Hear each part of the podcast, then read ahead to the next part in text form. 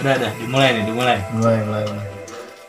ya itu lanjutin yang kemarin kita obrolin itu yang gue pernah ngasih tahu yang dibahas di itu loh di Corbusier yang dia ngundang siapa gitu Hmm. yang dia mempermasalahkan channel-channel mistis itu katanya bohong atau apalah gitu Iya, jadi siapa sih lupa gue yang diundangnya ya yang ngebahas kuyang, tapi gue juga lupa. nah iya iya yang bahas kuyang gitu Enggak, jadi kalau gua sebetulnya eh, untuk masalah konten mistis dan lain sebagainya, sejujurnya gua nggak tertarik. Hmm. Gitu. Pertama, gue penakut. wah kelihatan ya badan gede Enggak, maksudnya ya pertama itu. zodiak Leo ya iya iya Iya, lanjut iya. Nah, cuman yang takut nih sama sama Oke, nggak pertama itu gue emang eh, nggak terlalu tertarik gitu ya. Eh, soalnya sekalipun itu beneran, emang bisa kelihatan sama guanya gitu. Iya. Kalaupun kelihatan, ya berarti nggak mistis dong, ngerti nggak sih lo? iya Jadi- nggak goib gitu ya Iya, misalnya kayak tiba-tiba rekaman di rumah kosong ada bayangan ngeli- ngelintas gitu kan. iya Kalau bukan kalau kelihatan, bukannya itu justru malah muncul ide bahwa itu tuh editan iya. Gitu. Itu tuh rekayasa gitu. iya. Maksud gue buat gue pribadi apa ya rekaman yang bukan rekaman konten yang seperti itu buat gue nggak menarik. Iya. Nah kalau menurut lu gimana? Iya sebenarnya gue juga ini sih sedikit ada gelisah juga sih sama konten-konten kayak gitu gue ya, jadi kayak apa ya apalagi yang ekspedisi ke rumah kosong yang udah di- nggak ditinggalin berapa puluh tahun gitu kan. Atau pabrik gula di mana yang nggak ditinggalin eh, berapa puluh tahun. Terus ada tim gitu kan ke sana buat ngelihat ada makhluk nggak nih angker nggak nih gitu gitu kan. Kalau kata gue ya itu kan ibaratnya kayak kalaupun di, di- ditinggalin sama makhluk-makhluk gitu jin segala macam kan ya udah sih itu jadi rumah mereka gitu. Tiba-tiba lu datang terus ibaratnya lu masuk ke rumah orang lain dan lu tiba-tiba bawa kamera bawa kru segala macam dan bilang ini ada ini ada itu kan lu yang kurang ajar ya? Lu yang nggak sopan Nah, gitu. ya. kalau menurut gue ya, kenapa konten itu konten yang seperti itu yang berbau mistis berbau eh, makhluk halus dan sejenisnya gitu ya kenapa bisa jadi orang banyak yang ngeliat? Mungkin karena sebetulnya pengetahuan mereka sendiri soal itu sedikit. Iya dan penasaran dan lu. penasaran gitu. Apa kayak misalnya ada video yang kemarin sempat viral tuh yang nangkepin kuyang gitu. Dan Iya, iya. katanya kuyangnya palsu gitu. iya iya. Terus ada di acara Deddy Corbuzier juga ngebahas. Itu tuh bisa beli dibeli di Tokopedia tuh si jantung si jantung kuyang sapi, iya. jantung sapi kan gitu. Nah eh, dan itu tapi mau nggak mau kan akhirnya karena penasaran masyarakat terhadap konten tersebut mau nggak mau konten yang berbau seperti itu berlaku. Iya. Ya kan nah kalau gua sebetulnya lebih penasaran sama bener nggak sih si makhluk-makhluk itu ada Hmm. nah menurut lu gimana Ya kalau gua rasa kalau misalnya ada atau tidak sih ya gua bisa berani jawab ada sih. Cuman kalau sampai segitunya kayak ketangkep kamera atau ngeganggunya segitunya itu makanya demi konten deh kalau gua bilang gitu. Tapi kan pada kenyataannya ada beberapa orang yang memberikan kesaksian. Ini ini kita bicara sebelum ada kamera ya, sebelum Iya, iya. Eh, zamannya YouTube YouTube mulai ada gitu ya. Hmm. Ada dari cerita orang-orang zaman dulu yang mereka tiba-tiba ngelihat bola api terbang lah, kepala melayang lupa gue daerah mana gitu yang Iya. ada magicnya kan tuh, palasik ya, kepala yang melayang gitu. Terus ya di di- jenis-jenis hantu lokal kayak misalnya pocong gitu ya Hmm. terus genderuwo, buto ijo, sundel bolong segala macem. Hmm, hmm. Kesaksian itu ada gitu. Iya iya. Nah itu kan ada sebetulnya gitu. Nah apakah eh, ketika si bentuk eh yang maksudnya gini, ketika di konten itu makhluk-makhluk ini bisa ditangkap segala macam, kenapa lu bisa bilang itu bohong gitu? Atau ya gue lupa episode yang mana Deddy Corbuzier ngewawancarin orang itu si lawan bicaranya tamunya Iya. tamunya bilang itu bohong nah menurut Iya. lu kenapa bisa disimpulkan itu bohong Maksudnya gue juga masih menyangsikan sih kalau misalnya makhluk-makhluk itu bisa ditangkap dan fisiknya tuh Ada. jelas banget gitu. Iya kan, maksudnya udah beda dunia gitu kan dan mereka tuh apa ya? Ya ibaratnya hanya gumpalan energi di dimensi yang berbeda gitu. hmm Oke. ya kalaupun mereka bisa mau berwujud jadi fisik kayaknya nggak selama itu deh Oke. Iya. jadi kalau misalnya iya mungkin kalau sejauh ini yang kelihatan di kamera-kamera itu ya kayaknya lebih cenderung nggak bener sih Oke. gitu Ada dua dua konteks yang bisa dibahas ya di Iya, iya. ini. Jadi dalam artian pertama indigo dan kedua orang yang bisa melihat hmm, gitu. Eh, melihat makhluk halus gitu ya. ya Nah, eh, dan gue juga tahu dari yang gue baca-baca kalau masalah ngelihat itu bisa dipelajarin, bener gak sih? iya bisa bisa. Berarti orang yang tidak terlahir indigo pun bisa, bisa belajar. melihat iya. Tidak harus indigo untuk bisa ngelihat itu. Oke. Iya kayak ya sekarang emang fenomena indigo tuh Hmm. jadi kalau kata gua mengalami apa ya? Degradasi gitu bahasanya apa ya? Peorasi? Atau apa? Jadi penyempitan makna gitu loh Oke, tapi di saat bersamaan semakin populer kan? iya iya semakin Nah, populer istilah indigonya. iya Oke. istilah indigonya kan orang-orang jadi gampang banget oh ini ada anak indigo oh, ini konten indigo ini apa apa indigo tapi mereka paham nggak indigo ini apa gitu Oke, menurut lu sendiri indigo apa? indigo gua gua nggak bicara indigo sebagai warna ya. Ini udah iya. jelas maksudnya. Iya, iya. Kita bicara Hmm. indigo chil- children, children. Indigo Children Iya. gitu. Iya, jadi ya ya sebenarnya emang di apa ya diambil istilahnya itu emang dari warna kan gitu. Iya. Indigo tuh warna yang turunan ungu gitu ya. Jadi ada warna ungu atau purple, ada nila gitu, violet dan juga indigo gitu. Jadi emang eh, ada nuansa-nuansa gitu. Nah, ini merujuk ke apa sih ya? Ini nih warna dipercaya warna aura anak-anak indigo itu ya terlahir dengan memiliki warna indigo gitu. Nah, terus kelebihannya apa? Nah, di kalau dalam eh, apa ya pembacaan aura gitu warna-warna yang merujuknya ke ungu, violet, eh, nila gitu itu adalah warna-warna yang merujuk ke spiritualitas yang tinggi. Tapi gini, gua gua tuh masih bingung. Tadi kan lu bilang sebetulnya eh, anak-anak indigo ini udah punya aura ungu yang artinya itu mereka punya pengetahuan tentang spiritualitas atau gimana tadi lu bilang? Iya sih, jadi kayak dia tuh ada ibaratnya ada kesadaran lah, Hmm. kesadaran yang yang kesadaran tentang apa ya? Ya itulah Hal-hal Tentang- non-duniawi. Iya, non duniawi, spiritualitas gitu. Tapi ini berarti soal knowledge bukan wisdom. Iya, knowledge. knowledge. Berarti berarti eh, dalam hal yang seperti itu anak-anak anak indigo ini bisa mengerti soal hal-hal yang eh, spiritual berbau spiritual atau mistis, Hmm. tapi bukan berarti tahu menghadapinya. Iya betul, betul kan. Bahkan banyak yang nggak benar-benar nggak tahu menghadapinya gitu dan dia pun kadang-kadang nggak nerima kalau dirinya itu indigo. Berarti benar nggak kalau gue bilang sebetulnya salah banget kalau menganggap anak indigo ini tahu, Iya, iya. Belum tentu tahu, belum tentu belum tahu. tentu tahu. Oke. Gitu karena yang apa yang bisa menilai dia indigo atau tidak ya kayaknya orang indigo lagi kali. ya. atau orang lain. Enggak, enggak, maksud gue Atau gini loh, gimana? kayak misalnya ketika lu bertanya sama seseorang yang lu anggap indigo gitu, Hmm. itu makhluk apa ya gitu. Iya. Ini kok perasaan gue nggak enak, gue disantet apa enggak ya gitu. Hmm. Bertanya seperti itu ke anak indigo salah. Hmm. Maksudnya lebih ke arah kayak lo kalau ke dokter nggak mungkin kan nanya "E, Pak cara bersihin WC gimana kan itu bukan pada tempatnya Oh, gitu. iya. Maksud gue kayak gitu ya bisa jadi bener bisa jadi juga ya enggak juga sih jadi kayak apa ya? jadi ya anak indigo itu emang punya kepekaan lebih ya terhadap yang kayak gitu-gitu tapi bukan berarti dia itu jadi dokternya gitu loh Eh, anggap aja Roy Kimochi gitu ya. iya. Kita plesetkan supaya slang slang. supaya tidak menyinggung siapa pun.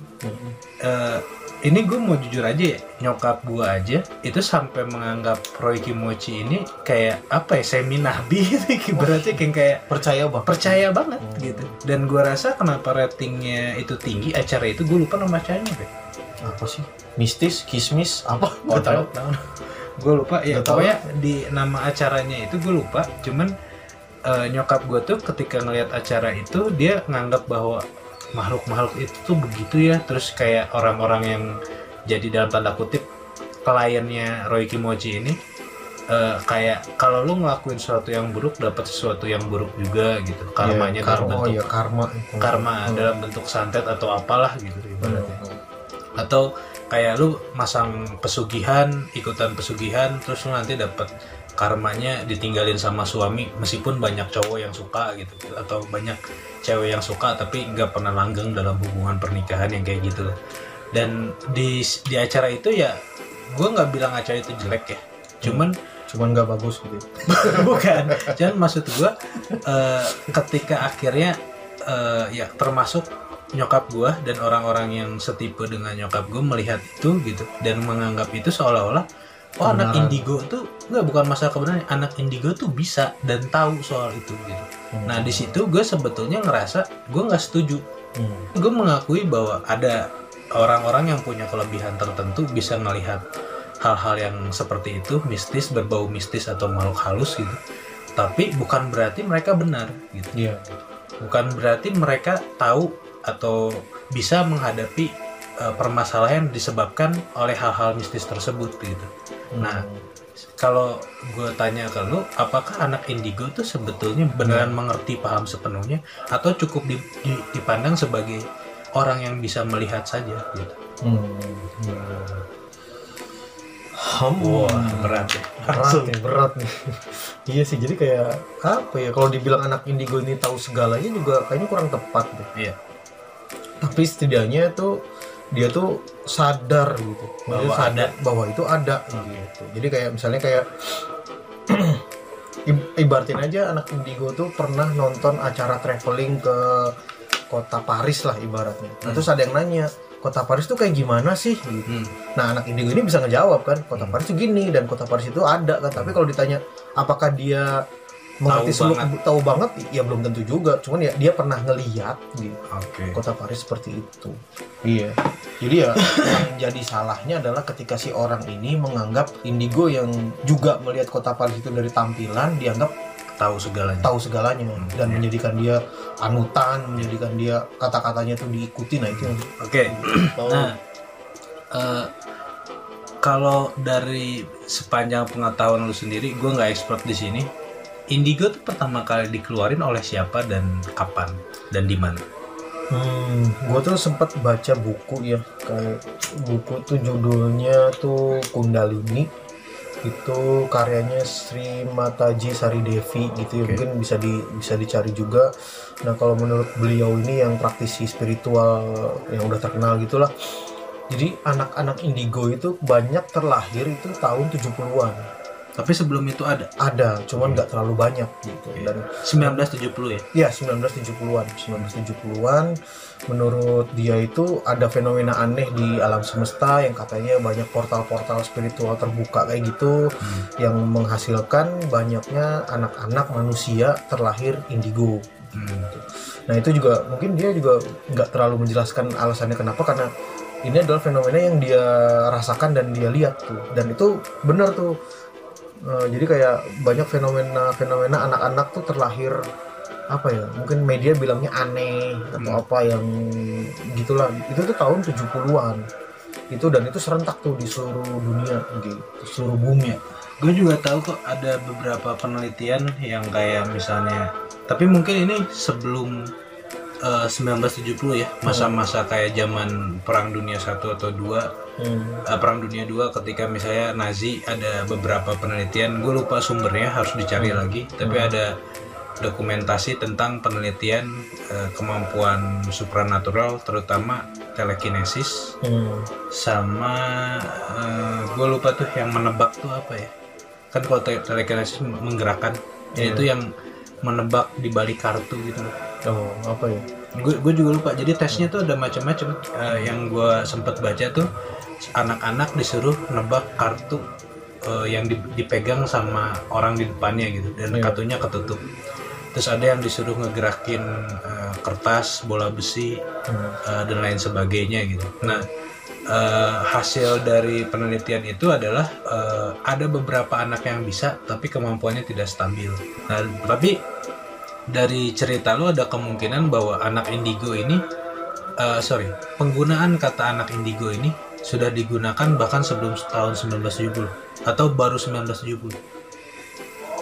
kalau penggunaan istilahnya sih gue kurang tahu juga ya cuman ya emang eh, mungkin lebih lebih populernya itu ya setelah tahun 1970-an sih. Hmm. Kalau dulu kan mungkin istilahnya di luar mah anak-anak psychic gitu kan atau Iya, iya. clairvoyance gitu kan. Ya mungkin baru ada istilah indigo ya mungkin di 1970-an itu kali. Hmm, Karena banyaknya praktisi spiritual yang ngeliat kok ini anak-anak banyak yang terakhir dengan warna auranya beda gitu. Aur- Auranya tuh indigo gitu, ungu-ungu gitu. Eh, tapi kalau misalnya bicara soal kemampuan untuk melihat begitu kan Ya. eh, ketika ada orang bisa melihat itu kan tidak selalu indigo Iya. bisa nggak dibalik orang indigo pun tidak selalu bisa melihat makhluk Iya, halus iya. Jadi kalau yang bisa gue bilang tuh anak indigo biasanya mata ketiganya kebuka atau indera keenamnya itu kebuka. Hmm. Tapi yang mata ketiganya kebuka atau indera keenamnya kebuka belum tentu indigo. Gitu. Hmm. Dan di situ mungkin bisa tarik kesimpulan bahwa anak indigo pun belum tentu kebuka gitu. Tapi biasanya atau mungkin sebagian besar mereka udah terlahir dengan mata ketiga atau indera keenam yang eh, lebih peka lah atau udah kebuka gitu. Nah, sekarang kalau kita ngeli ngebahas soal eh, penglihatan mereka Hmm. eh, dalam hal ini anak-anak indigo Iya, iya. dengan sesama anak indigo dengan orang yang mungkin melatih ya, Iya. orang yang melatih kemampuan spiritualnya, Hmm. apakah penglihatannya sama? Penglihatan terhadap satu makhluk gitu. Iya, iya. Misalnya kayak di dalam satu ruangan diminta untuk melihat ada makhluk apa nih gitu ya. Iya, iya. Apakah si orang indigo A sama indigo B dengan orang C yang praktisi spiritual tapi non indigo itu Hmm. hasilnya sama gitu. Ya, mungkin belum tentu kali ya. Hmm. Jadi kayak eh, ini, jadi kayak makhluk-makhluk yang dilihat pada umumnya itu kan perwujudan ya, perwujudan. Nah, perwujudan itu tuh sangat-sangat tergantung sama apa sih persepsi atau sudut pandang orang yang ngelihatnya gitu. Oke. Jadi kayak latar budaya gitu atau Ya, latar misalnya itu kenapa Ah, di ah. Indonesia melihatnya pocong, iya gitu. di bule itu nggak ada kayak Casper. gitu. Iya, iya. itu kan misal gua gua Iya, juga iya, iya. Tapi kan kalau mungkin kalau di negara barat agak susah nyari sampelnya, tapi di Iya, negara timur yang lain kalau di Jepang tuh ada yang apa payung loncat-loncat, Iya. ada sadako, ada yang cewek bibirnya robek gitu. Iya, di iya. Thailand ada gue lupa nama makhluknya apa tapi di sana pun ada gitu ya si Iya. makhluk-makhluk halus begini yang kaya dengan muatan lokal tradisionalnya Iya, gitu kan. gitu. Heeh.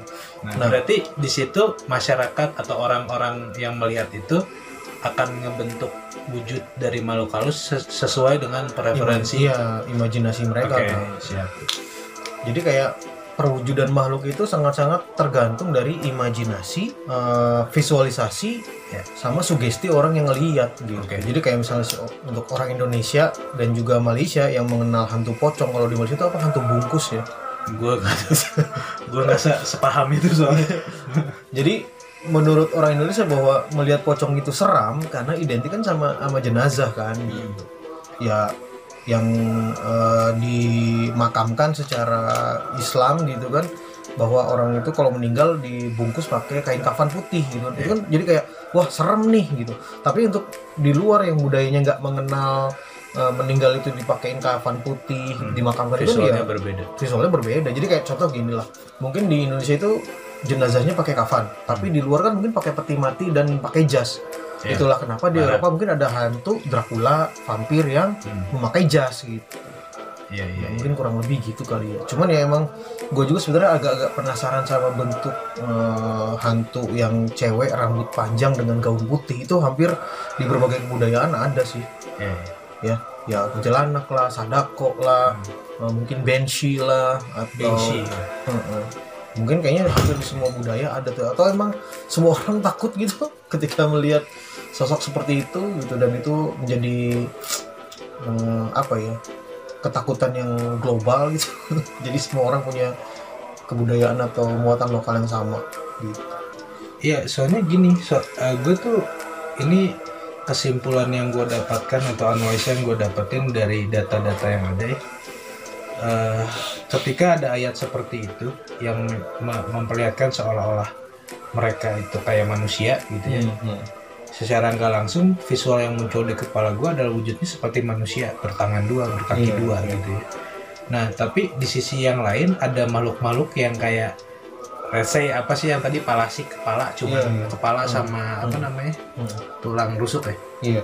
Tulang leher Tulang rusuk. belakang, eh, tulang belakang bawah itu. Sama tulang belakang. Terus di Jepang ada yang eh, apa? payung, terus Iya. ada kakinya, Kakinya, satu, uh, terus ada mata, satu sama dan- lidah uh, gitu kan. uh, uh. Nah, itu kan bentuknya tidak menyerupai manusia. Iya. gitu makanya gue berpikir mungkin gak sih emang ada dua tipe ini gitu dan setahu gue juga gue lupa ya kita ngobrol kapan sebelum ini direkam gitu emang ada level-levelnya Iya. iya. Jadi yang gua tahu tuh jin-jin itu tuh emang ada level-levelnya tuh, ada level kesaktian lah ibaratnya dan mereka tuh sebenarnya kan hanya bisa dibilang tuh bukan makhluk fisik ya. Jadi mereka tuh nggak punya badan, nggak punya raga beda sama kita nih kan kita tuh dibilangnya makhluk paling sempurna karena kita punya punya badan dan juga ya kita jiwa gitu kan. Iya. Nah, kalau misalnya bagi makhluk-makhluk jin yang goib ini yang nggak punya fisik, mereka tuh selalu berusaha untuk eh, mewujudkan fisik gitu, gitu. Hmm. Nah, terus misalnya kayak kayak ini yang gue tahu ya, bahwa ketika si jin ini sakti gitu kan, atau levelnya tinggi, dia tuh bakal bisa menyerupai manusia seutuhnya. oke Jadi kalau misalnya lu ngelihat eh, hantu-hantu yang cantik, ganteng, itu berarti jinnya level tinggi tuh. Dan Hmm. bahkan kalau misalnya kita kenal tuh istilah doppelganger yang Iya. lu ngelihat tiruan lu atau tiruan temen lu gitu kan. Nah, itu berarti si jin yang mewujudkan itu levelnya udah tinggi banget tuh karena dia menye- bisa menyerupai manusia gitu. Nah, untuk jin-jin yang levelnya lebih bawah itu biasanya emang sus apa sih susah dan nggak bisa meniru manusia seutuhnya jadi kayak eh, nirunya tuh manusia ya nggak ada kakinya lah nggak punya tangan lah mungkin mukanya rusak lah. Nah kayak gitu karena dia sebenarnya keterbatasan skill tuh. Itu keterbatasan skill? Iya. Tapi akhirnya malah jadi serem. Malah jadi serem dan orang lebih takut. Padahal lebih takut kalau ngeliat makhluk yang sempurna ganteng gitu berarti dia levelnya udah tinggi banget tuh. Berarti kayak butuh hijau sundel bolong punggungnya bolong gitu. Iya. itu kan karena imperfect skill ya? iya iya. Hmm. Oke itu menarik. Jadi sebetulnya mereka tuh cupu ya? Ya ibaratnya kayak kemampuan mereka untuk meniru ya segitu gitu. Ya sebenarnya sih mereka juga mungkin pengennya mah sempurna lah niruin gitu. Hmm. cuman ya apa daya gitu